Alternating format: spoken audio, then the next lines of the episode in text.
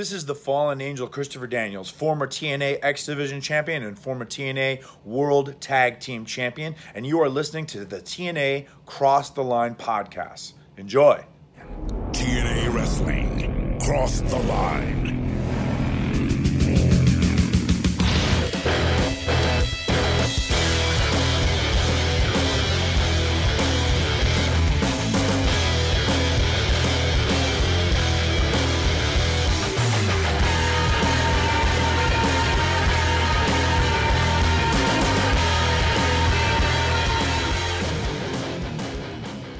Back with episode 196 of the TNA Cross the Line podcast. I am Bob Colling Jr. With me, as always, is Dallas Gridley. And Dallas, we are coming off of Bound for Glory 2005, where the young wonder Kevin Nash was not medically cleared to compete. So the main event was basically thrown out, and we had a new one.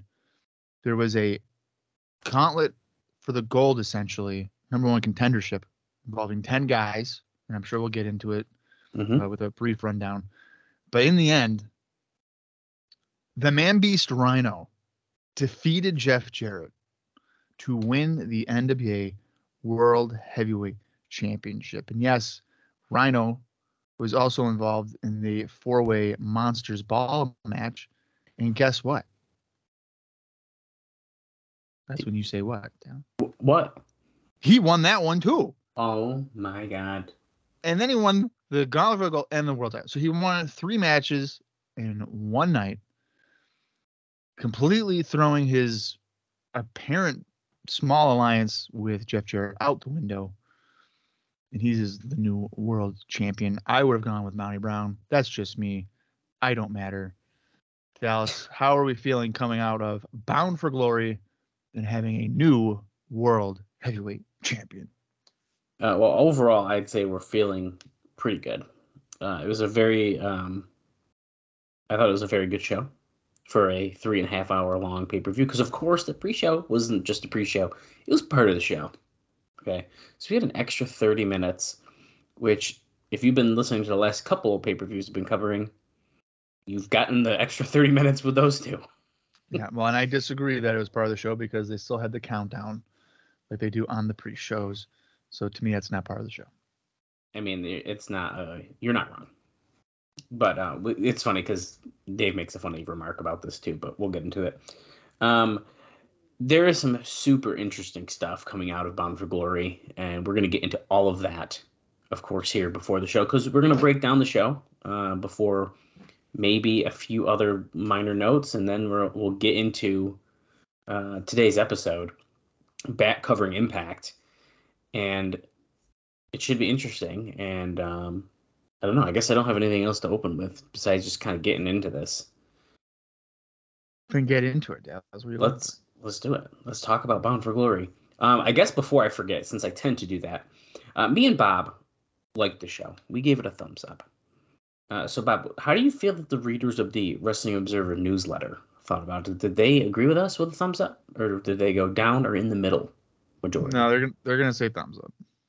Yeah, they did. Um, 80.2% gave it a thumbs up, 5.8% gave it a thumbs down, and 14% gave it a thumbs in the middle. And if you want the breakdown of those numbers, we had about 263 people vote up, 19 down, and 46 in the middle. So, uh, as far as um, how many people uh, responded, it's it's pretty good, really. Um, now, I know we didn't talk about the matches yet, but Bob, what do you think got voted on as the best match from Bound for Glory? I'm gonna assume Styles and Daniels. Yes, and it was by a landslide. Um, but in second place, with quite a bit of votes as well, was that Monsters Ball match. And third was Roderick Strong versus Sonjay Dutt versus Austin Aries versus Alex Shelley. And as Yeah. far as And that was on the pre-show, right? Yes. I had to double check that. Uh, so, I mean, it was in the first half hour of the pay per view, but you know, pre-show, first half hour, whatever. uh, what about the worst match? What do you think I voted on as the worst? Uh, the Diamonds in the Rough match. It was. It was Apollo and Siaki and Shark Boy against the Diamonds in the Rough. but there was five others with them. Uh, and second for the worst match was Jarrett and Rhino. Then it was Monty Brown and Lance Hoyt. Then Three Live Kru versus Team Canada. Then the Gauntlet match, and then, believe it or not, Ultimate X. And I think there's a reason, and we'll talk about that. Yeah, it's got to be for that finish. yeah, I mean, there's some pretty interesting stuff. Um, so let's dive in. There's a couple things here before we get into it that Dave talks about, and then we will talk about the show itself. So um, this was from the October 31st, uh, 2005 Observer newsletter, if you're keeping track at home. Uh, so Dave says that the two most clear things coming out of TNA's Bound for Glory pay-per-view on October 23rd in Orlando were that it was not the show the company hoped it would be, and probably not even close, but that it will turn out to be financially the most successful event they have ever produced. Now, Bob's probably wondering, what the fuck does that mean? I'm going to tell you in just a second. It's pretty interesting because I didn't know this, but uh, anyway, so due to it being billed as both the Super Bowl of TNA and probably more due to the company being viewed by four times as many fans on television per week as before, it's a lock this show destroyed any previous marks the company has done on pay per view. Our response were up more than 67% from TNA's biggest draw pay per view from the November through January of last year, which were doing uh, in the 35,000 to 40,000 buy range. Um, he says it's likely this show did in the same range as some of the weaker WCW and ECW shows were doing in 2000 to 2001. He says the show drew the usual full house, which this time was about 900 fans. Uh, about 750 of them came from around the U.S. for the Fan Fest, paying $59.95. So the company did actually do a live gate um, at about $45,000. Um, another 150 were park goers, uh, local wrestling fans, or given tickets, mostly in the parks by Jimmy Hart. Uh, there were fans from all over North America with strong uh, congregations from New York and Chicago, as well as from Japan, Italy, Australia, and the United Kingdom. So everyone is coming out to see Bound for Glory. That doesn't surprise me. I mean, like this is again the kind of the WrestleMania. People travel Right. from all over the world to go to WrestleMania. Yeah, well, hopefully these people didn't come to see Kevin Nash because, as you mentioned, and here, uh, the show was officially changed just hours before it was to start. Now, the day before, Kevin Nash scheduled to face Jeff Jarrett in the main event. He complained of chest pains, called 911, and was rushed to the hospital. Nash, whose father died at the age 35 from a heart attack, was given an uh, EKG and held overnight for observation. While some automatically thought that this was a work, noting that Nash did something similar in WCW when he was supposed to do the job for the Giant, uh, by later that night, uh, with Terry Taylor reporting back with Nash at the hospital, everyone realized that the situation was very real and serious. The night before, the booking committee was up all night, basically restructuring the show, uh, and the main event would have to be changed. Uh, they didn't know for sure until the morning that there was no way Nash uh, would have been cleared to wrestle, and that the plan B would have to go into effect. Uh, and Dave even notes here, believe it or not, here, Bob, that Kevin Nash, who's 46 at this time, he may have wrestled his last match, at least according to the belief at press time. And we, of course, know that is not true. He he literally has another like brief WWE run after this. yeah, he's got a pretty, he's got some, he's got some time left. Uh, Nash himself did not want to go to the hospital, or did want, sorry, did not want the hospital to release his medical condition. What is known is that he did not suffer a heart attack, but his EKG did uncover some form of a problem. So let's talk about Plan B, because I think this is where it gets super interesting, and you kind of get a look into what was supposed to happen. So Plan B, for how, however, is very controversial in hindsight. Now, the original plan was for Jarrett to beat Kevin Nash when Raven would interfere, turn heel, and cost Nash the match. Plus, special ref Tito Ortiz would also go heel, which is I think I might have mentioned that I thought, but um, Yeah, Where- think- because he he like pushed Jarrett instead of choking him out like he did to Nash. right, he but- choked out Nash. Yeah, uh, where uh, he's most natural. Uh, of course, th- this is talking about um, Ortiz. Um, and it was widely agreed Dusty Rhodes made a mistake by bringing him in as a babyface. So eventually, this would lead to a Kevin Nash versus Raven program, which I don't know, kind of sounds interesting because that's like a very bizarre combo. Oh yeah, it is. See, so like Wow. I don't know, something about that was like, dang, I kind of wish I kind of wish I saw this. So, uh, with it being the company's biggest show in its history, to not deliver the advertised main event made them panic and go overboard in booking.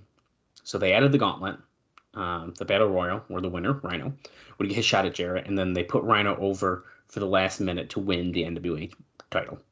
So uh, obviously he was not supposed to. he's not supposed to win this because he wasn't in the match. But Jarrett wasn't going to drop the belt. I think that's the most interesting part. Now, apparently, the decision came down to either Raven, who had the stronger storyline reason of being screwed out of the title and never getting a rematch, or Rhino. Any thoughts of Monty Brown or Samoa Joe were nixed because the the belief that it was too soon, as both are thought to be possible long term champions. The feeling is that Raven was planned for a heel turn with a storyline built in, uh, built around him not getting a title shot is a key part of it. Thus, they'd have to abandon the storyline to go with him. So I, I sort of see where they're what they mean by that because the whole point is like he's fighting with Larry Zbyszko right now about not getting a title shot, but I still think it should have been Raven. But So if he were to turn heel, would he have like because I had said maybe he'll do the whole I if I don't can't beat him, I'll just join him. Would he have aligned himself with Jarrett? you know, I think that's a really interesting question. Um, I almost look at it. So I'd say you could, you could do that, and I think it would make sense with the way the story's going. But then there's the other part of like, well, I don't want Kevin Nash to win because I'm not the one in the match, so I'm just going to screw him. Yeah, that's my other thing too, is because he Raven is typically a loner.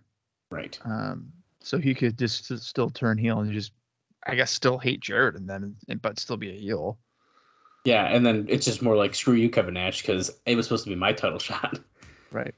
and which would make sense of why he's like going off to this doing a separate story then, and then Jarrett kind of continues with whatever he's going to do. Yeah.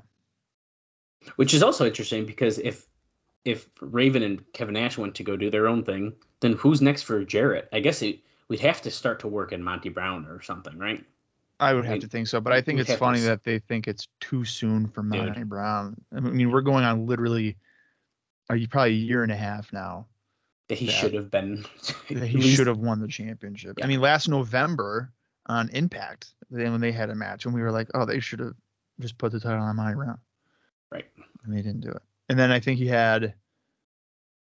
Did he he did, he have a title match on pay per view? Oh, was Oh, it in was it. January? Because I know February was Nash, and then March was Page.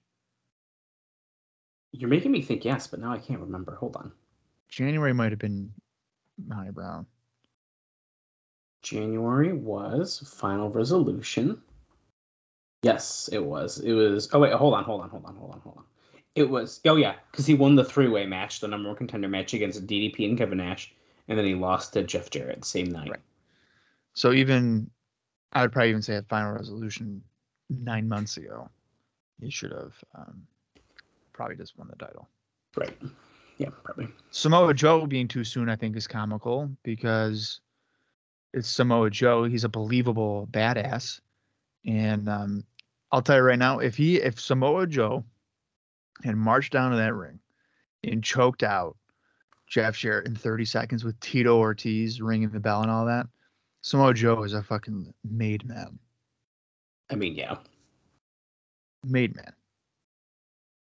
yeah, that would have been crazy. And you probably could just treat him as your Goldberg, honestly, at that point. Yeah, I mean, I don't see why not. I think it's I don't know who right now on that roster I would sit there and be like, oh, they can beat Samoa Joe. Yeah, I think that's fair to say. You know, Yeah. Samoa Joe is on kind of a different level, even though he's a X Division quote unquote guy. Um, Mhm. He certainly doesn't fit the uh, prototype of your X Division guy. So. Right. No, it's totally true. Um, and speaking of the X Division, uh, it's kind of another one of those uh, weird things that happened during the show. So uh, we're going to talk a little X Division now. So as it turns out, the changes were the weakest part of the show, which was good overall, and uh, seemed to impress the majority of first-time pay-per-view buyers. Uh, so he mentions that the Christopher Daniels versus AJ Styles Iron Man match was excellent, but it didn't live up to the standards of the original one in February. I believe you and I both agreed with that statement after we watched it. Yep. Um, and then the bigger issue here is that an equipment malfunction ended the Ultimate X several minutes early before most of the biggest uh, spots were planned. So all the wrestlers uh, were visibly frustrated in front of the audience, including the winner, Petey Williams. Now, the X above the ring fell down twice. The second time, it fell into the hands of Williams, who was the scheduled winner. Oh, And- okay. So, which is very important to know. Now, someone backstage who apparently their identity is being kept a secret uh, because, in hindsight, it was the wrong decision. So, we're not saying who it is. Signaled to just end it, and that's why he just stood under it when it was about to fall again. Um, but the problems were also with the layout. Um, so it was clear uh, to the live crowd that the Samoa Joe versus Jushin Liger match was close to the most anticipated match of the show, but it was booked to only go seven minutes because of adding the gauntlet and apparently uh, questions regarding Liger. The fact is that both Liger and Joe are much better long match wrestlers, and while what they did was good, it was a major letdown.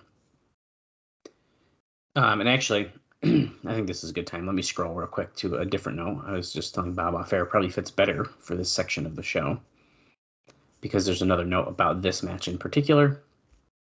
Uh, because that Samoa Joe versus Jushin Liger match was originally slated to go apparently 20 minutes. Uh, even when they changed the show around and added the Gauntlet Battle Royal, they were still supposed to do a longer match. It's not exactly clear why uh, it happened, but they were in there working the beginning of a long match, and then at about five minutes in, the ref told both guys to go home, and they rushed their final spots in. Liger expressed interest in returning, and they have an idea for a potential TV special in 2006 that he'd be a major part of. So they were supposed, they were gonna go twenty. yeah, isn't that crazy? That is pretty nuts. I I don't know if I can picture them going twenty. Yeah.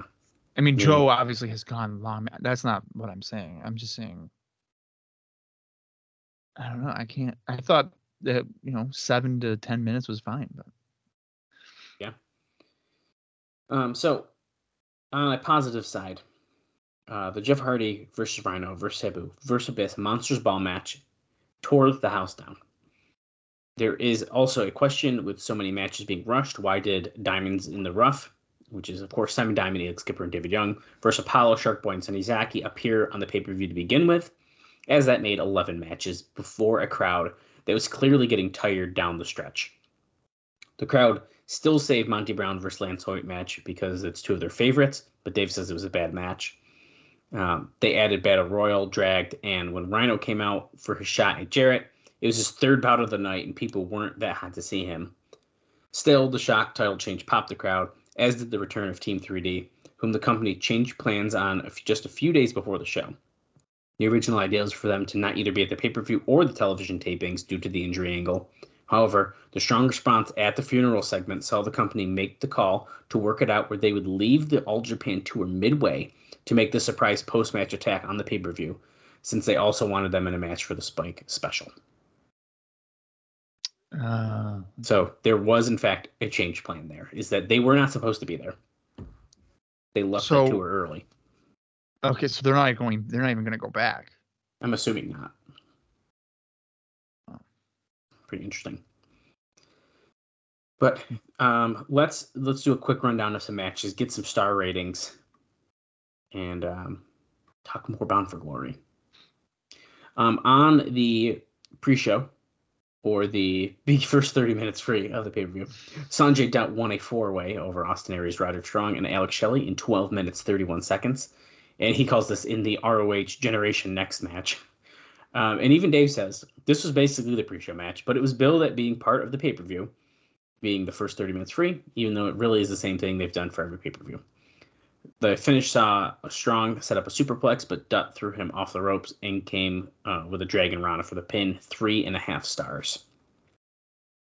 Uh, he also does, for the record, he labels this as the first match of the pay-per-view and not a pre-show match because he does label them differently, just for the record. It's a pre-show match. I'm just saying he literally does label it as number one instead of like A. Usually it's like Right.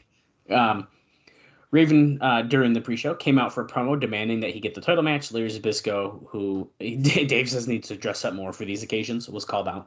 Rhino eventually came out, um, and he kind of had a confrontation with Raven.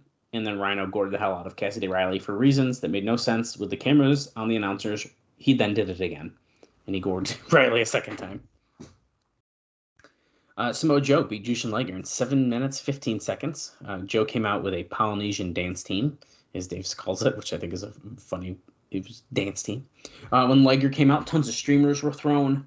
You know, they pointed out Simon Inoki, the New Japan president, at ringside, and talked that TNA had a partnership tie-in with New Japan, and also announced TNA contest winners to get to train uh, uh, to get training are sent to the New Japan dojo in Los Angeles.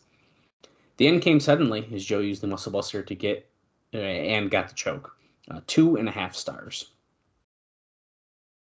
And then next up, Simon Diamond and Elix Skipper and David Young, the Diamonds in the Rough, defeated Sonny Siaki, Apollo, and Shark Boy in 7 minutes, 7 seconds. He says you can't fault the effort here, but with a card that has as much going on, this match served no purpose. Uh, Young pin Siaki after Spinebuster, two and a quarter stars. See, I would think that it served a purpose for maybe the Diamonds in the Rough, like getting a push. I think that's very fair. And actually, yeah. this is another note that I think I should just tie in right here because it's about that match. So, uh, with there was consideration given canceling uh, the Diamonds in the Rough match on the pay per view when they added the Gauntlet. They went back and forth, but in the end, they decided it was a big show of the year, and that most of those guys have been with the company for a long time and felt that they deserved a chance to appear on the big stage. He says to me, and most seem to agree with this in hindsight, there was no point in having that gauntlet uh, and they they should have just gone with the winner of the Monsters Ball getting the title shot because the Gauntlet made the show drag and left almost no time for the main event. Although the main event was booked to be a short match, anyways, the Gauntlet went about two minutes longer than planned, and people had already seen all of those guys, several in great matches, and they simply couldn't uh, possibly top it at that point. Yeah, I so, agree. I agree. Just make the Monsters Ball number one contender. Yeah, I thought that was a really good idea, actually. Um, after that Diamonds in the Rough match, Jeff Jarrett did a promo. He said, "Screw Sabu, screw Abyss, screw Rhino, screw Jeff Hardy, etc." Uh, he had a face-off with Monty Brown to tease their feud that is set for some time. Jarrett tried to act like they were friends, but ended up as a stare down. Uh, Monty Brown then pinned Lance Hoyt in six minutes and 32 seconds. There was some good stuff here, and the crowd saved this match because they were going nuts. He points out how Hoyt's punches are just awful and they got worse as the match went on. And I think Bob kept being like, "Look at those punches," is he's slapping his leg, and I kept missing oh. it every single time. Yeah, it's it's bad. And like I've said, and, and Meltzer has said before, I believe about like again with like Chris Harris. Chris Harris's punches are fine. I I think they're good punches. Lance Hoyt's punches at this point are just horrible. So fucking bad. I'm gonna I'm gonna try to really pay attention next time. I hope. I mean, I'm sure he'll be on he an will. episode and back before the pay per view, so I'm sure we'll see it again. It's like the AR, you know. So the way that Hoyt does like slap is like it's like AR Fox when he does Kicks a kick the and then he claps his hands in front of his face. It's like, oh my god, what are we doing? Oh yeah, those are bad. Those I know are really bad. Horrible. Uh, Dave uh, says that, of course, uh, ended up Monty Brown ended up winning the match with the pounce period as he calls it, which I just get a kick out of because it's not. It's just called the pounce. But uh, he gives that match one and a half stars. Team Canada, uh, Eric Young, Bobby Roode, and A1 defeated Konnan, BG James, and Ron Killings in five minutes fifty nine seconds. Uh, he notes that the pre-match was funny because Kip James came out and offered BG his services to keep Scott D'Amore from having an impact. BG and Killings thought it was a great idea, but Konnan thought it was a terrible idea. Kip James ended up just coming instead of coming to ringside, just watched on the ramp. Well, guess what? Scott D'Amore ended up coming out, had the referee distracted, basically proving that Kip James should have been at ringside. Uh, the Canadians continued a post-match beatdown when uh, Kip uh, pulled BG to safety and let the Canadians beat up Konnan. They held Konnan and invited Kip James to hit Konnan with a chair, but instead he hit A1, so that it was as if he turned face as Konnan was even convinced. One and a half stars.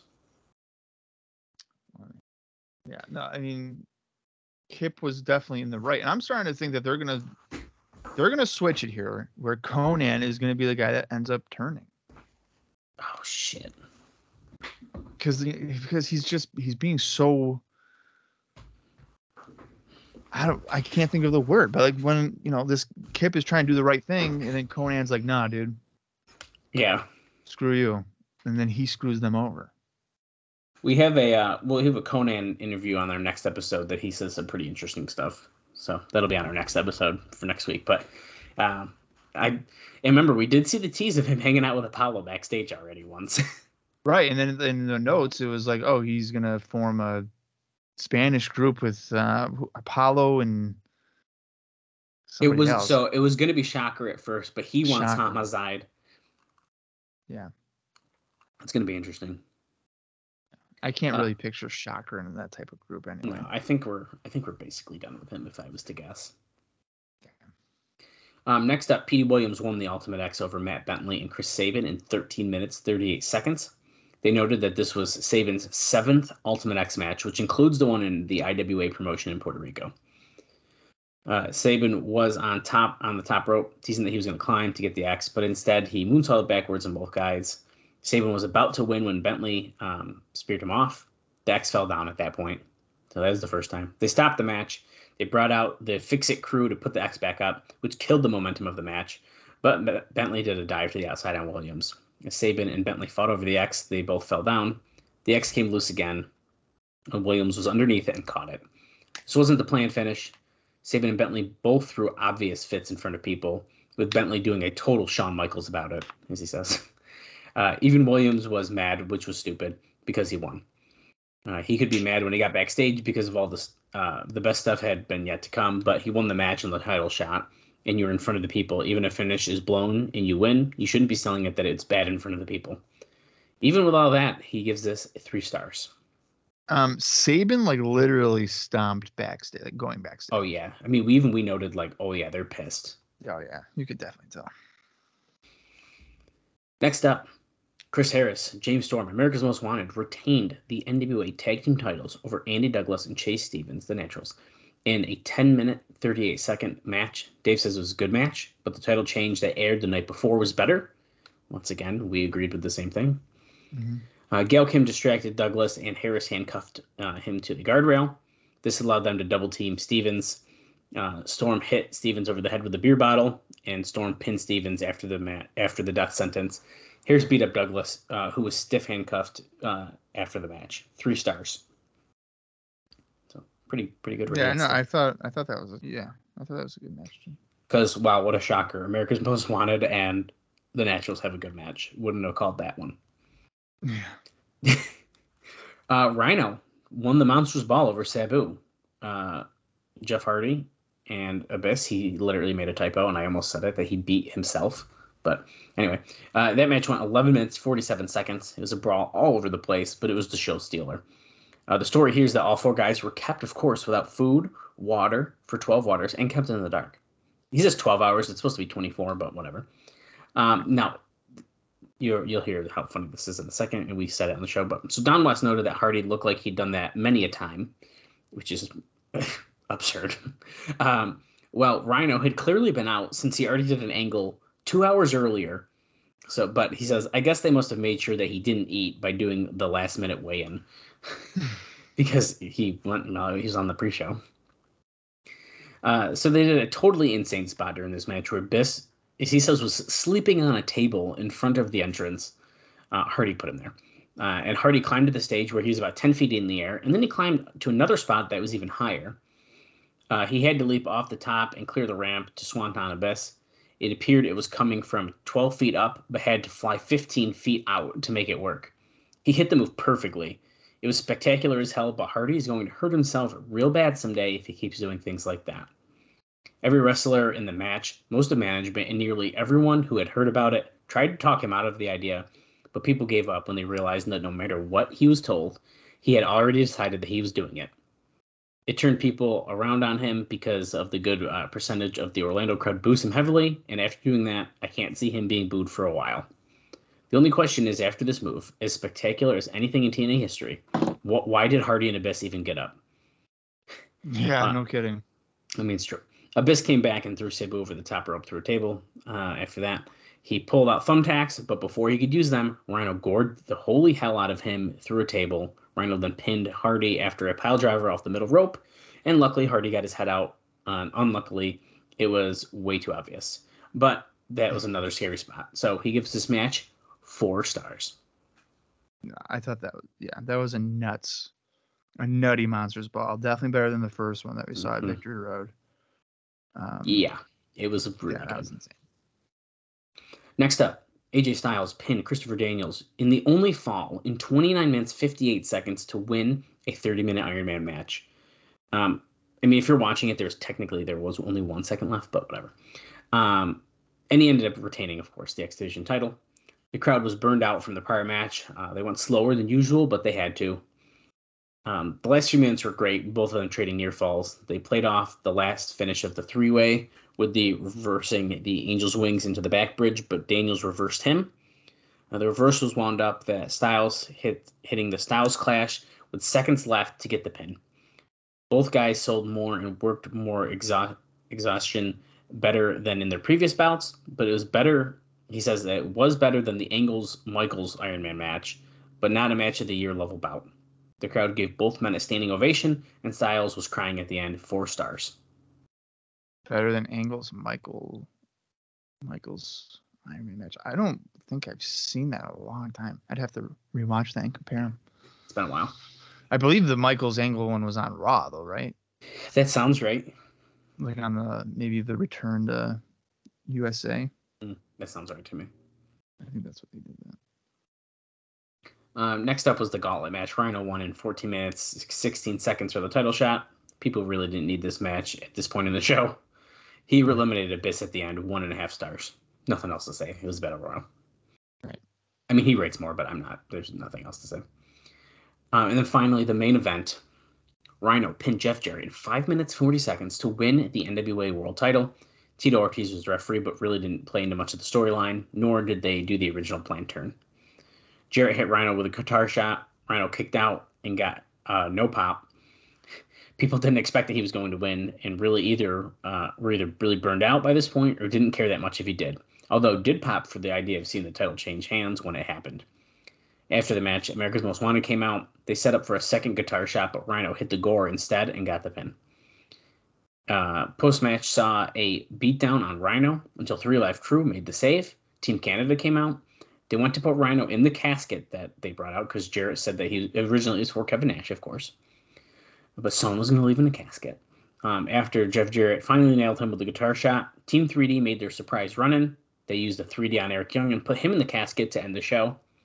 Rushing Team 3D back just to end the show with a face pop showed a real lack of patience. One and a quarter stars for the main event. Yeah, I can see the lack of patience thing. Um, so here's my question for you, Dallas. As we've been going over Bound for Glory, now that Rhino is the champion, I'm assuming Rhino is a babyface um, Mm-hmm. following this win. Does a babyface Rhino come across as a long-term champion? Because for me, a heel Rhino is much more of a long-term champion than a babyface Rhino. Yeah, I totally agree with that. I totally agree. Okay. Yeah, babyface Rhino. I mean, fine and all, but I like mean Rhino. Right. I mean, if he if he keeps that same attitude that he has as a heel towards heels, then like okay. But I feel like in wrestling, whenever a badass heel turns face, they suddenly become Yeah. not so much of a badass Yeah, absolutely. because you know they feel like they need to have that sympathy level or something. So I'm kind of cur- curious to see the potential character direction here for Rhino, which I'm sure we'll see here on this episode of Impact coming out of the pay per view. I'm sure I would have be some kind of segment to, you know, celebrate the title winner, Jarrett complaining, and Rhino comes out, whatever. So right. I would have to assume. Um, I just have a few other quick notes here uh, before we get into today's show, and then we have a few more during the show to talk about as well. So, um, apparently, um, the Crusher just passed away at this time, like right before the show, and TNA did announce that they were dedicating the pay per view to the memory of the Crusher. And Mike Tenay noted that growing up, the Crusher was Jeremy Borash's favorite wrestler. Now, you would have no idea that they dedicated the show to them, him, because they did not say that. But just so you know, Bob, the Bound for Glory 2005 was in memory of the Crusher. yeah, no, he um, I think on the pre-show today mentioned that. He did? Yeah, or Well, I- at some I point it was mentioned. I'm pretty sure I said that. Oh, hey, they just they're dedicating the show to the Crusher. Well, that went way over my head then. Yeah, I'm pretty sure I, I definitely Okay. heard that on there. I stand corrected. Yeah. Um, the TNA Impact the night before Bound for Glory drew record numbers, believe it or not, with a 0.9 rating and a 1.28 million viewers. So even though the rating was only up 0.1, actual viewers blew away anything the company has ever done due to the increase to 1.58 viewers per home, which for Saturday night is incredible. In comparison, from week one, the number is only up from 0.8 to 0.9, but actual viewers were up 52%. The show did a 1.5 among males 25 to 34. So that's the prime audience for the company right now. The 1024 replay did the same 0.5 it always does. You know, I've never understood the whole rating thing because to me a 1.0 should be like 1 million. I know, I don't. It's really But a 0.9 is 1.2 or whatever. Like I don't understand. It makes no sense to me. Yeah, I, I know.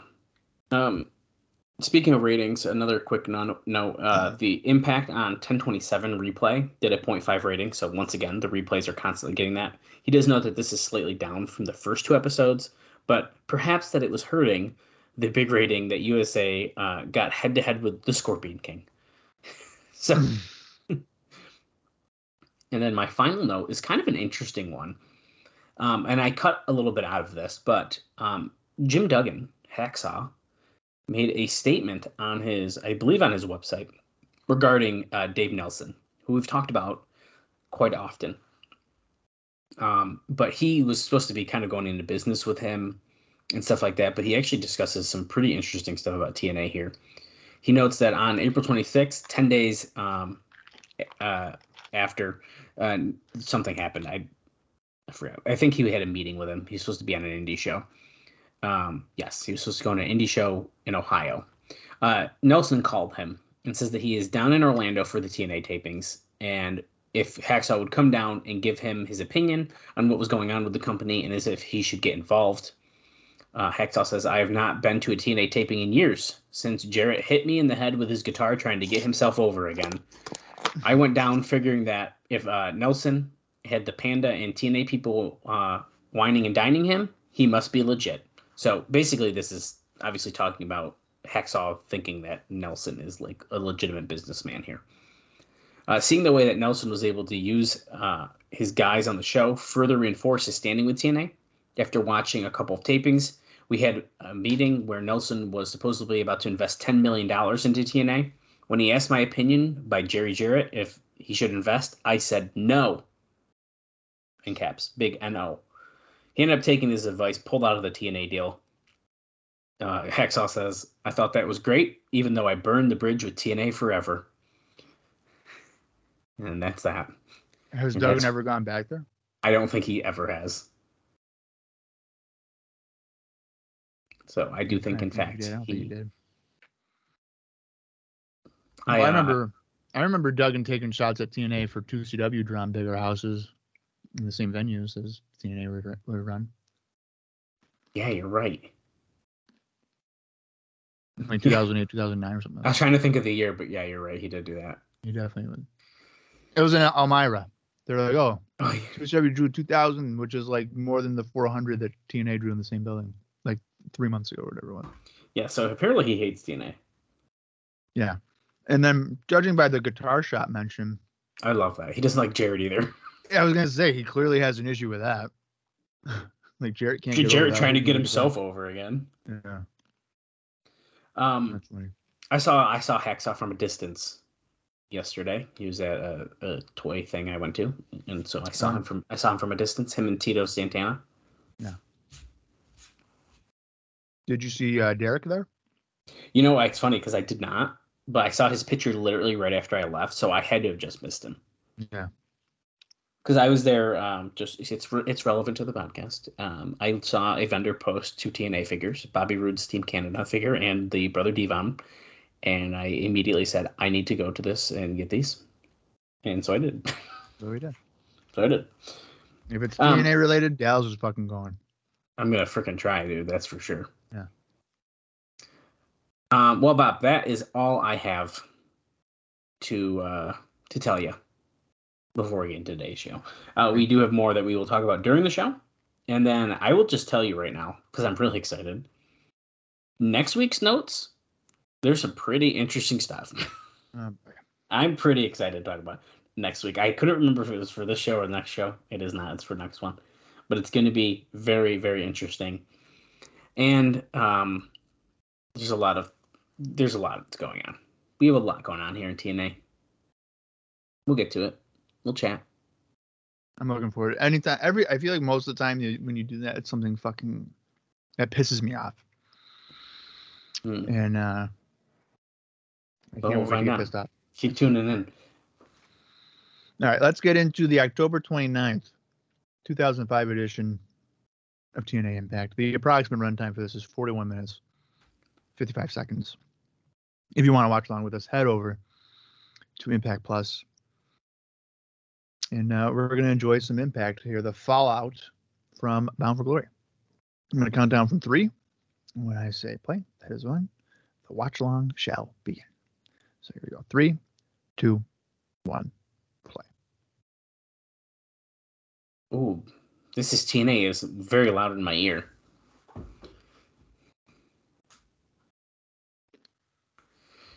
And you know we are about to get some banger Bound for Glory highlights here, and of course we're starting out with that Jeff Hardy spot. Are they going to show the actually whole sh- clip? No.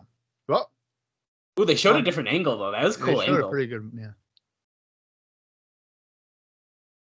See, but I like that they're teasing. They don't show the full spots versus like pictures. I don't like when they Like do the pic- stills. Yeah. Like that's what WWE does. I don't like the stills. I'm surprised they just showed that whole gore. They showed the whole gore though. That was weird.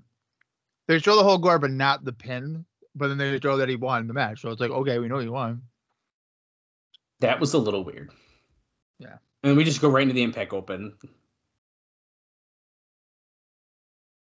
Pop, pop, pop, pop. New champion Rhino. 60 So minute Genesis is in rush. three weeks. That's so freaking nuts, dude. So we're gonna definitely get a fucking Jarrett Rhino rematch. There's no doubt about it. I mean, I have to assume that's the Genesis main event, right? Yeah. How do you feel? Whoa, what is that thing? That's new. Did you just see that? Yeah. That looked like what they tried to do. Oh, I just saw the Genesis poster in the background with Jeff Hardy's face. Yeah. Um, that looked like one of those tubes that they tried to do at the asylum. Did they just repurpose a tube and hang it from the ceiling? Maybe. Wait, whoa, whoa, whoa! The stage looks different, doesn't it? There's like, like little things underneath the screens. Yeah. I need a better view of it. Oh, Abyss is kicking us off. Oh, maybe it's not. Maybe it was just darker. You normally you can't tell, but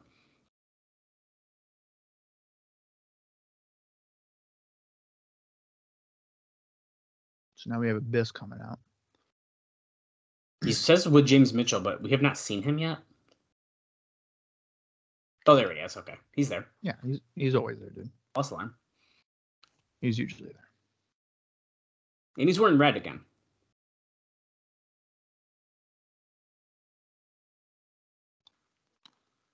Now, if you're wondering, uh, so this aired on the 29th of October. It was taped on the 25th. There was one dark match, Bob, um, that happened during this taping, and that's uh, Andy Douglas and Chase Stevens defeating Buck Quartermain and Lex Lovett.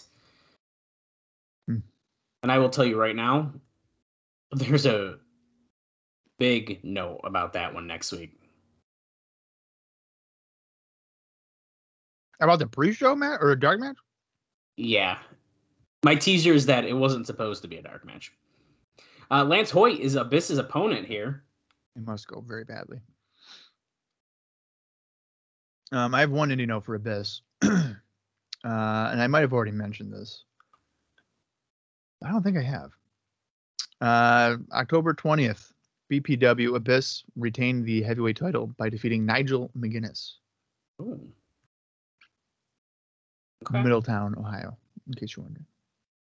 See, That's so funny you say that um, about Nigel, because so um, Ulti- there's an Ultimo Dragon match that was supposed to be Joe's opponent for Genesis. Um, that's falling through here, but the next name that apparently is trying to be agreed upon for Genesis is Nigel McGuinness. Really? But he had an overseas commitment to work in the UK that week. Uh, the company was in the idea of bringing in someone from outside of the US.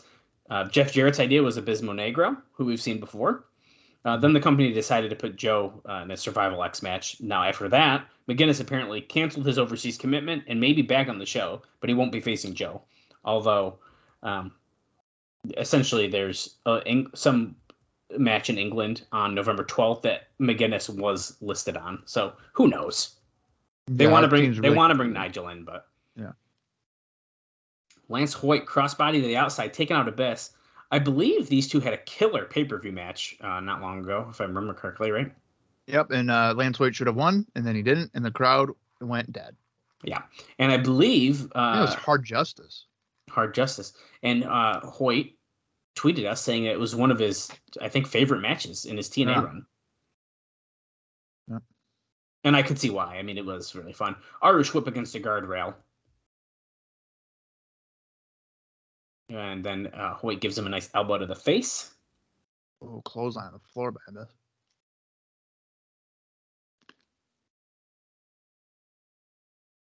Oh. Hmm. There you go. Sunday, the 13th of November. Genesis. I might have just said the third on accident. That was a mistake if I did say that. But they say Abyss versus Sabu, no disqualification. That's what it sounded like. Okay, so we're uh, five minutes and 13 seconds into the show, and we already have a match for the next pay per view announced. It's only three weeks away. You gotta, you gotta announce. I know, now. I know, I agree. Nice chop, couple of right hands, clobbering uh, Hoyt here. Hoyt is trying to fight back here, but Abyss throws him back in the corner. I feel like them announcing that Abyss has a pay per view match means he's gonna go over here. Absolutely, it does.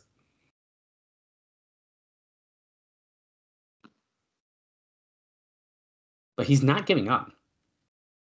Oh, he grabbed him around the throat. He's going to hit him with a choke slam. Oh, a knee to the midsection. Choke slam to Lance Hoyt.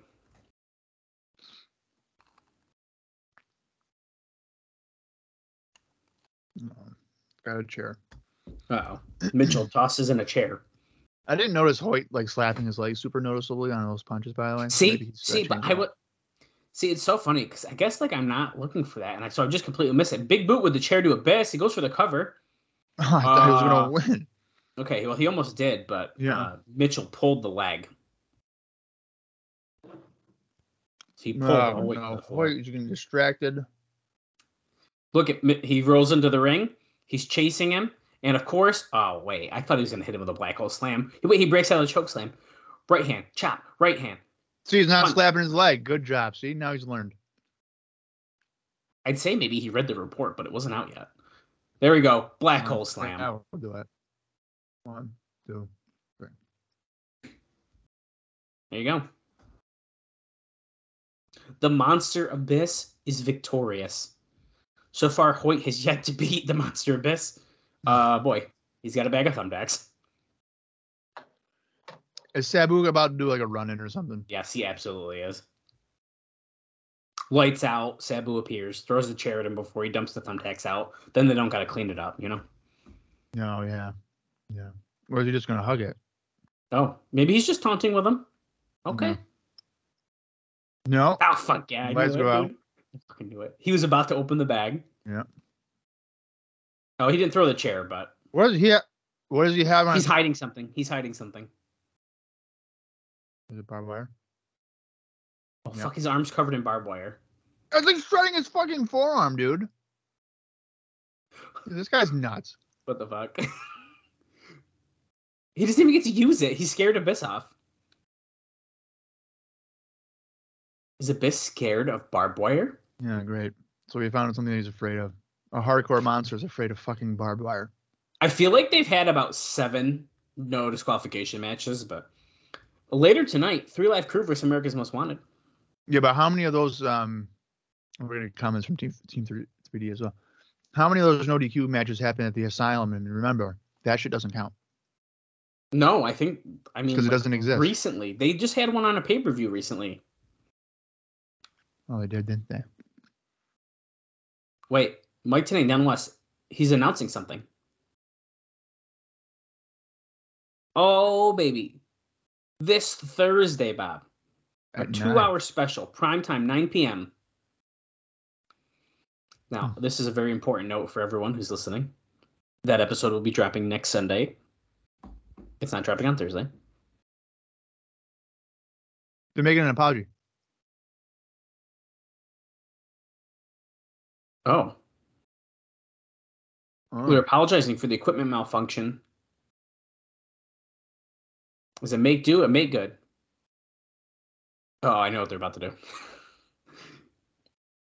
the The Ultimate X rematch is going to be part of the Spike TV two hour special.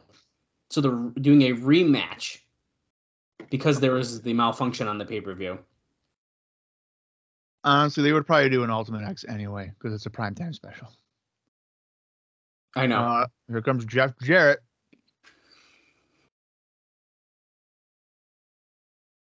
and so I also Zbyszko with him. Yeah, it's Zbyszko's one. Um, I'm saying also uh, for our listeners that that episode is dropping next Sunday because there's not an impact Mm. on Sunday.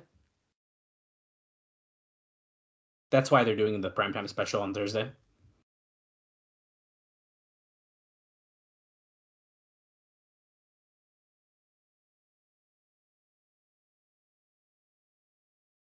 Signed, sealed, and delivered. Oh no. Jarrett versus Rhino. And the belt is coming home. Okay, Bob. We're not waiting for Genesis. Wow, did you see that show? Two hour primetime. So we're getting a commercial for the primetime special. And Bob, I think it's very important to note here that Spike TV and TNA have pretty well confirmed that the regular primetime specials, no dates official at this point, but it's considered almost a lock in February, the week that Raw is preempted for the dog show, that there will be at least one between uh, November 5th and February, provided the sides can come to financial terms, as Spike will be paying TNA for their primetime specials. So this is not going to be the last one. Again, I, I don't think it's a bad idea. I like it. Uh, Jerrelle Clark in the ring. He looks like he's about to face Christopher Daniels. I also have a Christopher Daniels note, and that is um, it's a it's, it's not like a major thing here, but I thought it was interesting to point out. So Dave says we know two ring rivals. They have had classic matches with each other over the past four years, who hardly are on bad terms in real life. So when AJ Styles recently had a son, his middle name given was Covell, which, not coincidentally, is the real name of Christopher Daniels. His name is Daniel Covell. Daniel's wife Lisa on October 21st gave birth to a baby boy, Joshua Allen Covell. Allen, of course, is the first name of AJ Styles. Um, it's spelled a little bit differently, but So they're like So- best friends. We get it. yeah, they basically name their kids after each other. So yeah, They're like best buds. yeah, they're best friends. I'll tell you right now, I'm not naming my kid middle name Dallas. Fuck that. okay. You want to don't want to have him have a cool name, I guess. No. Daniel's not wearing that necklace. Thank God. Fucking horrible. Okay, so Bob, we didn't really we're moving fast here, but what do you feel about this? Jarrett and Rhino on this uh, primetime special. Well, Dallas, I hate to tell you this, but I think I think Jarrett's about to win the title back on a fucking primetime special because he's the biggest star that the company has in his own ring. Four days later. Yeah. I mean, that's got to be what it is. Now, it makes sense in terms of if they then have another rematch two weeks later on Genesis because the Right. babyface chasing the champion for a pay per view, whatever. I get it. But to me, if Jarrett wins on the primetime special, which if I had to guess, he fucking is, um, Rhino's not winning that title back at Genesis. There's no way. If there's a title match at Genesis. Yeah, this is feeling dirty to me, to be honest. Uh, I don't like it. I get see I see both sides to a degree. It's like we want eyes on that primetime special, so we got to put a heavyweight title match. But damn it. I'm going to make the argument that Jarrett being in the main event would cause people not to watch it. I'm serious, man. If there was the main event was like Rhino against Samoa Joe, you, people are probably going to be like, "Oh shit, okay," or even like Rhino Jeff Hardy, something like that. You know, nice hurricane there, back. Wow, that was really nice. Joe Clark is solid, man. I like Jerrelle Clark. I like him better than Mikey Batts. I'll tell you that. I agree with that. Jerrelle like fits very well in the X division Whoa, what too. the fuck was that? Whoa, that was That was like a delayed angle slam looking thing. and he missed that moonsault. moonsault there. Oh, Angel's wings hits it. One, two, three. And That's it. Daniels looks pissed. That was a good little match.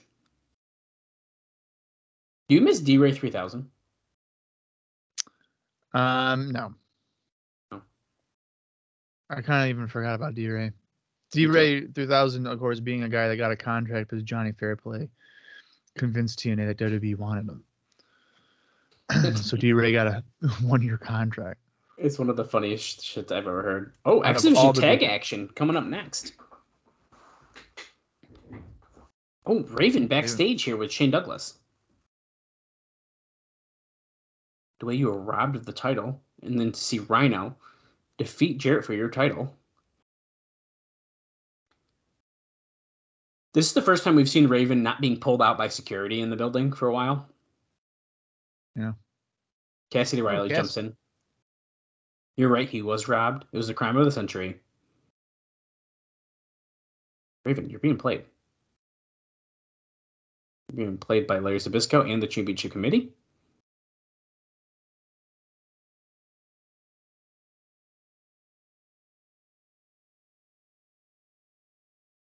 Maybe she is getting be in your head. Maybe she made you soft. He just backhanded Cassidy Riley. Who the fuck is she? yeah, so that's the second time. So they mentioned that. So they're uh, making okay. So this is not a reference to Beulah and shit like that. Well, what Rhino was saying was because he was saying like she got in your head ten years ago, even though yeah, but or no, five years ago, but it was ten years ago. Roderick Strong and Alex Shelley coming out. I don't like this how low the camera is. You know, okay, so five year okay, maybe I have to figure this out. So five years ago, it was two thousand, and they were in ECW, and Raven did have a relationship with Francine on camera. Really? Okay. Yeah, I'm wondering if this is a potential tease for Francine. Oh. That'd be pretty interesting. Let's keep She has out. she has been here before. That's right. Uh, Sonjay Okay. Dutt coming out here next. That could be the girl. Interesting. You know who I think? You know who would fit really well with Raven is Daphne. oh yeah, If that was the girl that's like in his head or something. yeah. it would. Wow, AJ Styles, dude. I did not expect that. I have an AJ Styles note AJ Styles looks so good with that fucking title. and the black and red gear, dude. Fuck yeah, that this is a good look. Um, apparently, TNA pulled AJ Styles, Rhino, and Austin Aries from the Universal Uproar show in England on November 12th for the fear that they wouldn't make it back to Orlando by uh, November 13th for the Genesis pay per view. So, Hmm. also, I'm telling you right now, that is the tube from the asylum. Eh, There's no way it's not. It has to be. It has to be. Um, and by the way, that is my final note for the show. Oh, okay. So, Uh, I have an indie note here for Mr. AJ Styles, and it's actually for the same evening of October 29th. AJ Styles defeated Austin Aries at Ring of Honors This Means War in Woodbridge, Connecticut, in a match that went 20 minutes and 35 seconds. And then let me check for these other gentlemen because uh, Shelley and Styles starting us off, by the way, here. they're usually pretty busy. Yeah. All right. So, um, Alex Shelley is also busy here uh, this whole weekend. On the October 28th, he competed in the Grand Prix tournament for UWA Hardcore, um, defeating Cheech in the first round before losing to Kevin Steen in the semifinals. And then also on that October 29th Ring of Honor This Means War show, Alex Shelley wrestled Claudio Castagnoli to a 20 minute time limit draw. And then Roddy Strong probably has something on here as well. He just styles with a drop kick. Wow. Okay. Uh, October 29th, this means war. Brian Danielson retained the Ring of Honor World title by defeating Roderick Strong in 37 minutes and 9 seconds Hmm. at this means war. Very And interesting. Sonjay. Let's see if Sonjay's got anything either. You think I would know this before the show, but I don't. uh, all right. Well, speaking of Mikey Batts, as I just did a few moments ago, uh, October 29th, Sonjay Dutt defeated Mikey Batts in Ultimo Dragon at uh, TNT's fourth annual Night of the Superstars event in Waynesboro, Virginia. I had almost 1,800 fans in attendance, and I'm seeing if there's Hmm. anybody else on this show. And yes. Dusty Rhodes was the main event of that show, defeating Bob Orton. Wow. Jerry Lawler was on the show. Al Snow defeated Maven in a tough enough showdown. All right. And uh, I think that's our indie notes for today's episode. Wow. Wow, what a tilt-a-whirl head scissor by Sonjay Dutt and Roger Trump. Crowd's going nuts because these two just had an incredible exchange here. I mean, counter, counter, flipping. Dude, That tilt-a-whirl head scissor was nuts. Crowd's loving it. I mean, it's been really good. Sonjay Dutt is so underrated. We come back and now Shelley's in, wiping his feet on the mat, kicking it to Dutt. Oh, Scott D'Amore's at the announce table. How can they redo Ultimate X? Petey won. Shelly with the moonsault for a two count on Dutt. He won it fair and square, and they're like, "Well, he didn't win anything because it fell into his hands." This is a good way to twist it. I'm curious if Petey's gonna still win if he was the planned guy to win anyways. I I I would have to think he would. See, I almost think you gotta switch it then. I pr- I probably would switch it. Yeah. I think that they have to switch it. I think it's got to be one of the other guys. For me personally, and I don't I don't think we've seen it. Uh, at least certainly not on a, on a pay per view, but Sabin Styles singles match for the X Division title on a pay per view. Sign me up for that. Yeah, I'd I would have Sabin just win it. yeah, that's what I think too. Oh my god, that drop kick by Roddy. Oh man, Styles just spit right in his face. Wow, that's messed up. That's the one thing in wrestling. If I was like my one thing don't do is don't spit in my face. At least not on purpose. As a result, I would never wrestle Sami Callihan. You don't want to wrestle like Sami Callihan who like spits and lets it drip. No, dude.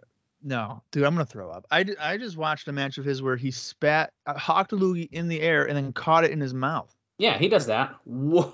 Roderick. Strong just murdered Sonjay Dutt with a backbreaker.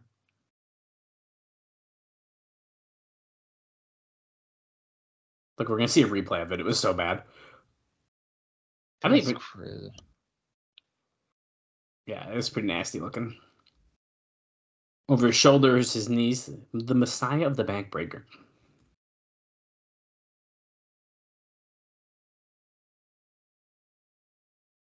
Oh, oh, nice little head scissor to Alex, Alex Shelley. There you go. Styles tag back in. Ducks the close eye Roddy. Goes after Shelley. Comes back. Couple forearms. Shelley from behind. Pele kick. Oh. Nice spin kick to take out Roddy. Irish whip. Comes off the rope. Back body drop. That's a big one. Did you know the Pele kick was named after the uh, soccer player? You sure? Okay. You sure? did. Pump handle slam. Oh no, pump handle gut buster. Oh, Shelley breaks it up. Yo, this is a good ass tag match right now. This has been very good. Oh, nice backbreaker on Styles.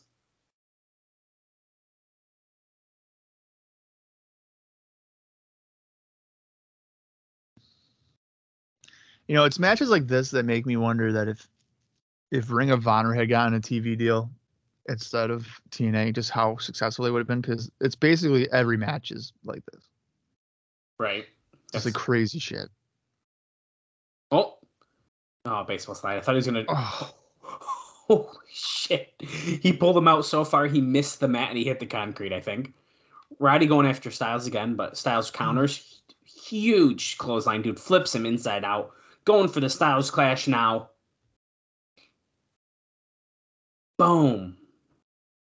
Is it three? Yep. Dutt happened to get the leg of Shelley, stopping him from getting in. Styles gets the pin on Roderick Strong. That was freaking awesome. That was a good match. It was really, really good. And I like that Shelley and Strong are uh, teaming. Morphoplex, dude. The Morphoplex replay. The Morphoplex moment of the night. I lost so many pounds I can't keep my pants on.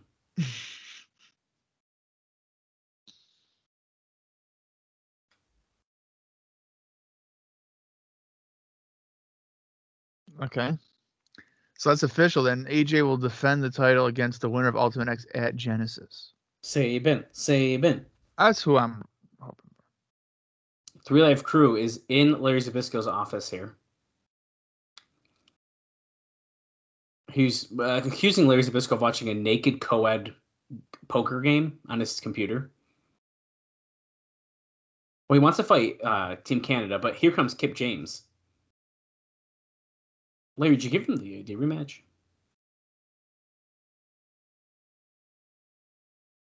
Oh, Genesis.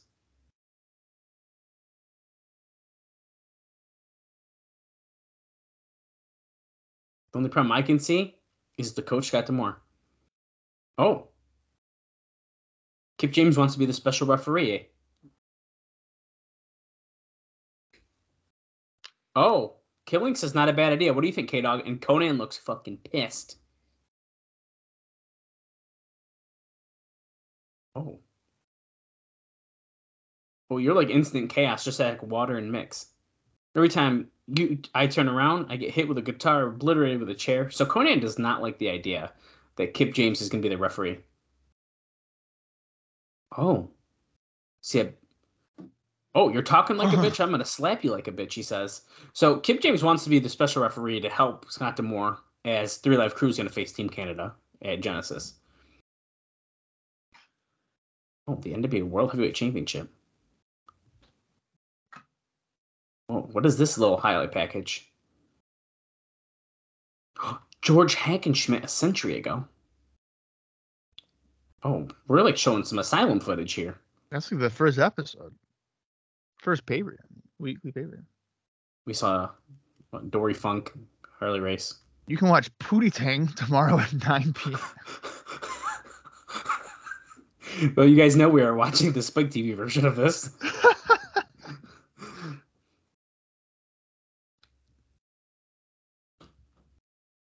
This is a cool little package about the title, making it seem like a big deal. I don't know why Yeah, we just that did was- that, but it was yeah, nice. that was kind of random, but that was good. Rhino vs. Jeff Jarrett primetime this Thursday, two hour special. Petey Williams, Chris Sabin, and Matt Bentley in the Ultimate X. It returns again. This might be the closest in time that we've ever had an Ultimate X to each other.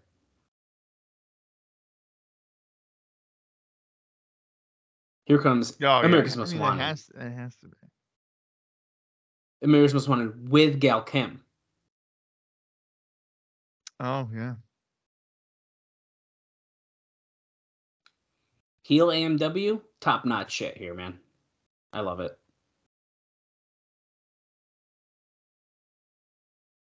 Look how pissed that girl in the front. Like, did you see her? Okay, so did you hear that? No, I was I was talking about how I like them as a heel group, so I missed Okay, that. so you just missed the main event for Genesis that was announced. what? Yeah. What is Jeff it? Jarrett is teaming with America's Most Wanted to take on Rhino in Team 3D at Genesis. Whoa.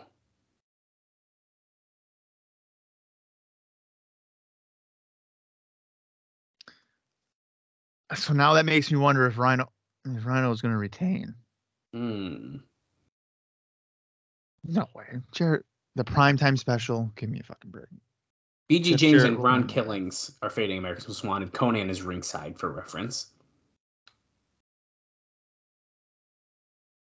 Okay, Konnan he doesn't wear a bandana like that. He does Right? sometimes. No, sometimes. He comes out know, often man. with him when he's when he's like the manager. He'll do this and then he'll pull it down, so then you can see his face. Okay, I have so I have an idea. Tell me how what you think. So let's say hypothetically that Konnan were to or uh, Homicide were to come into the company. What if one time they come out and Homicide is dressed up as Konnan, but they don't know because of the bandana, and then he attacks them. You could do that. You could easily do it.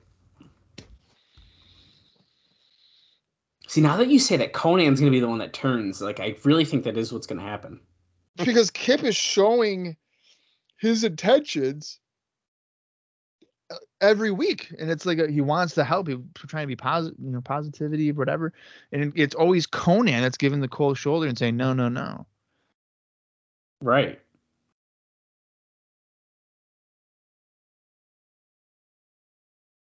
Welcome to the cruise crib. BG James and his stupid freaking thing. Not two, but the three live Kru. Ooh.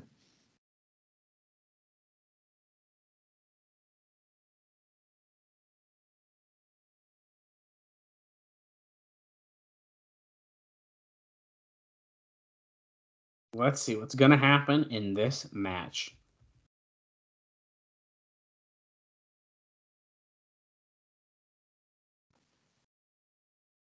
Oh, our Ron Killings mocking AMW. He's wearing James Storm's Cowboys hat while he's got him in a headlock right now.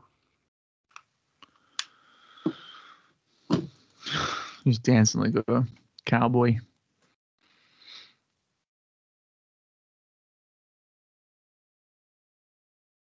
Hurricane? Rana by Ron Kelly. Team say Team 3D, Threes? they're on the way to the arena. It's an hour show and they are not here and there's 11 minutes left in the show. Going for double clothesline. Ron Killings ducks, comes back, double drop kick, knocks both AMW down.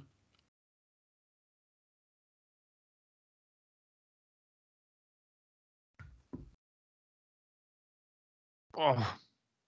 Somersault dive by Ron onto the tag team champions. True, true, true, true, true. I should display my AMW uh, figures, shouldn't I? Probably. I won't. They're all I gonna be need, in I need to get that James Storm one still. Do you do. Yeah, I don't have James Storm. I only You just have the- hair. Yeah, and do you, do you have mustache Harris or not mustache Harris? I believe it's mustache. you should check. like there's, there's two of them. I'm pretty. I'm pretty sure it's. There's two of them. One has a mustache and one doesn't. All right. Well, when I move things around today, I'll uh, try to find it. I'm on the hunt for non-mustache. I I'm pretty sure I have like the goatee or whatever. I'm pretty sure. Ooh, a little back elbow action here. My my TNA Marvel collection is uh, slowly but surely growing. I do think one day I will complete it. How many figures are in it? Like the collection, Mine or what? the full collection. The full. I off the top of my head, I don't know. Um, it's not like n- it's not impossible, which is nice. Like there's a small enough series. the The problem is they they have a lot of weird variants, and that's where it gets tough. Ron just hit his uh, 2002 finishing move, the Truth or Co- Consequences, which is a sit out front suplex. And here comes BG James Storm getting a tag. BG with some forearms, which is technically taped up, so that should be illegal, but what do I know? Oh, Ooh. Storm dumping Ron to the floor, hitting his back on the apron. Big boot by BG. I will say BG can get his leg up pretty high. on that big boot. Yeah. I can't do that. Oh, he's dancing. He did a couple punches. Said "suck it." That's rude. Takes out Harris. Shake, shake, shake, shake, shake, and miss. I hate that so much, dude. The shake, shake, shake knee thing? Yeah, I hate that. Catatonic? No. No, countered. Oh, pump handle slam on Harris. Is he gonna do the hump? Oh no, because Gail Kim gets on the apron. Here comes Konnan. Oh, see now Konnan's gonna cause issues. Oh, Harris and Storm swapped out, so I think that's Storm in there now. Twin Magic. Oh, because oh, here now, comes see, now Scott here comes D'Amore. Kip behind Scott D'Amore, who's got a hockey stick, but Kip is making the save. Konnan doesn't know, so now Konnan's gonna think that he. Oh no, never mind. BG, don't use it, BG. You're gonna lose by DQ. The referee's watching him, and he's like, "Don't do it."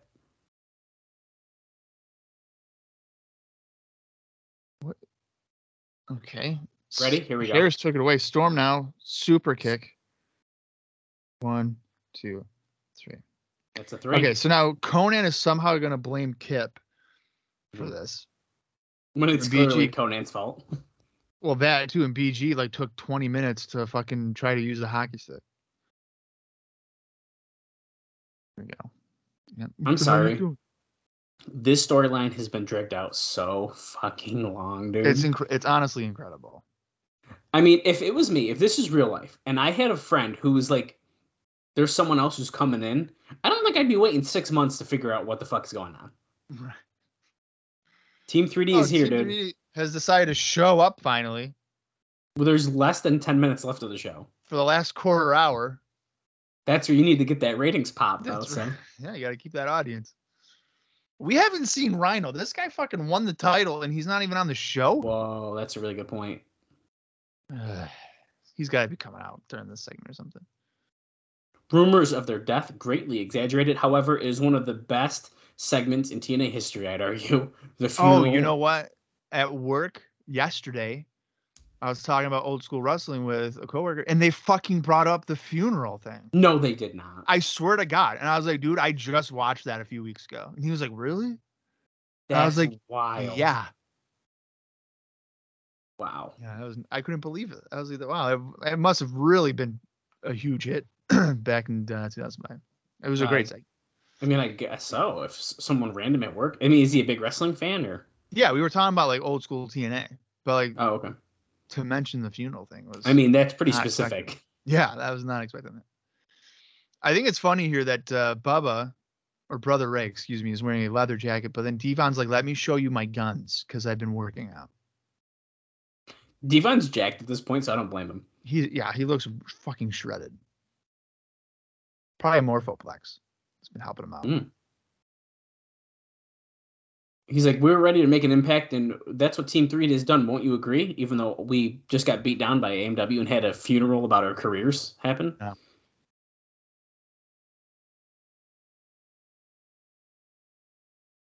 Oh, a standing ovation to their new favorite tag team, America's Most Wanted.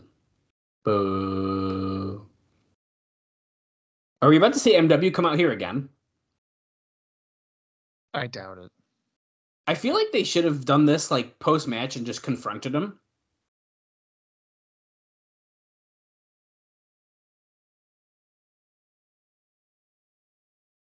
Yep. So they've done something that no other team has been able to do to us for 10 years.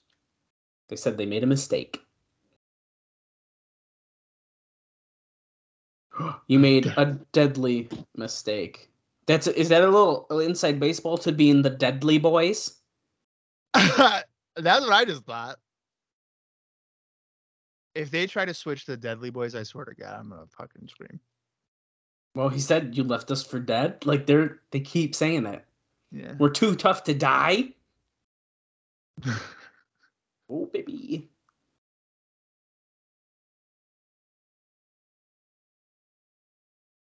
We heard about the funeral. Drinking beer at the funeral, pissing in our casket. World travels fast in this business. So we got a couple of words for you.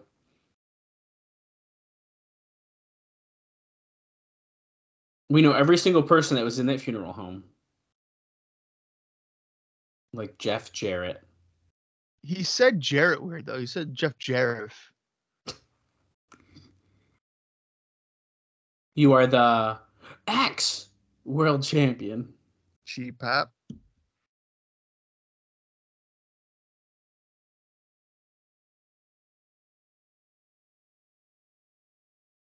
You are now public enemy number one.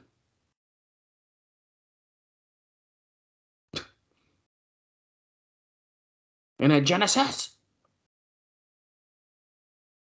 you'll be in this ring, AMW, and Jeff Jarrett against Team 3D and the NWA Heavyweight Champion Rhino, which Bob has pointed out they already announced That's right. on commentary. Now the fans know, I guess. Yeah. Okay, Devon's talking now. He's gonna lay out some vengeance. Look at those freaking traps. Uh, this is the best shape he's been in his life. Next I Thursday, think Devon's trying to go for the world title. Oh, it's time. It's time for Team 3D to lay a path of rage on Team Canada. So Team Canada versus Team 3D on the primetime special next week, guys. Hmm. So naturally, here comes Team Canada. Okay, I get why they didn't confront AMW now.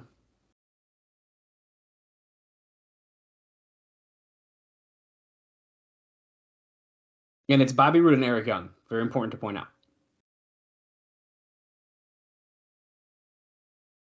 And TNA goes prime time. He gets cut up by Bobby Roode. Team 3D. I want that shirt so bad. That is a great shirt. TN TNA. It's it's so good. That's uh that's a great T-shirt.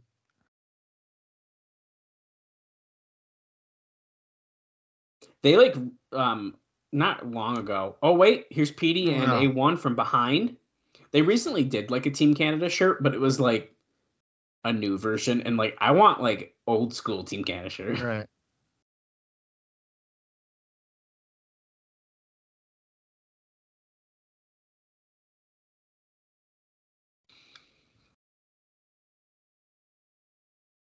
Okay, so we're beating down on Team 3D here and something's happening. Who is that? Jeff Hardy. Nope, three Three life Life crew. Crew. Okay. Are we really not gonna get Rhino? I don't understand this. Is Konnan in completely different clothes than he just was? Uh, like, is he in a Three Live Kru jerseys now? And now, I mean, before he wasn't. I think so. Yeah, and even his pants are different. So he like did full wardrobe change. Yeah, 3D here on uh, A1. I mean this really nicely as Scott D'Amore gets in the ring. I just can't believe A1 is still in Team Canada. I mean, what does he ultimately really do? Anything? Like, No, Yeah. that's what I mean. Yeah. he he looks like he should be the muscle, and he's clearly like not. Here's Jarrett and AMW after uh, they were about to beat up Scott D'Amore. So this alliance with Jarrett, AMW, and Team Canada is basically an alliance of like eight people. It's a big one. I don't hate it. No, I don't either. I'd even put diamonds in the rough with it. Make There's Rhino. Oh, here's Rhino, of course. The final fucking 15 seconds of the show. He couldn't get in the ring. Oh.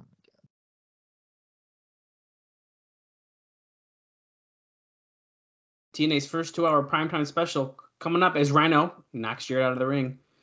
Okay, so that's a, that was a that was a good show. I mean, that flew Thumbs by up. being 41, almost 42 minutes.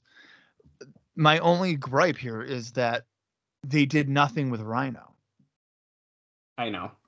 He came out with literally with 50, what is with their obsession of bringing people out with 20 seconds left in the show, and that's it. They do that quite often. They did it with Nash coming out, was walking to the ring. We saw no physical contact Team 3D at the pay-per-view. on the pay per view. Like that was like a minute left in the show, but like what? And then here, 15 seconds, and he punches Jarrett a few times. That there, I think there should have been a better follow up with with Rhino. I agree with that completely. So that that's Um. But I do agree. I think it was a, a solid episode of Impact. And Bob, we got a big one for you guys next week. Prime time special. It's a two hour episode with commercials. It's an hour, 20 minutes.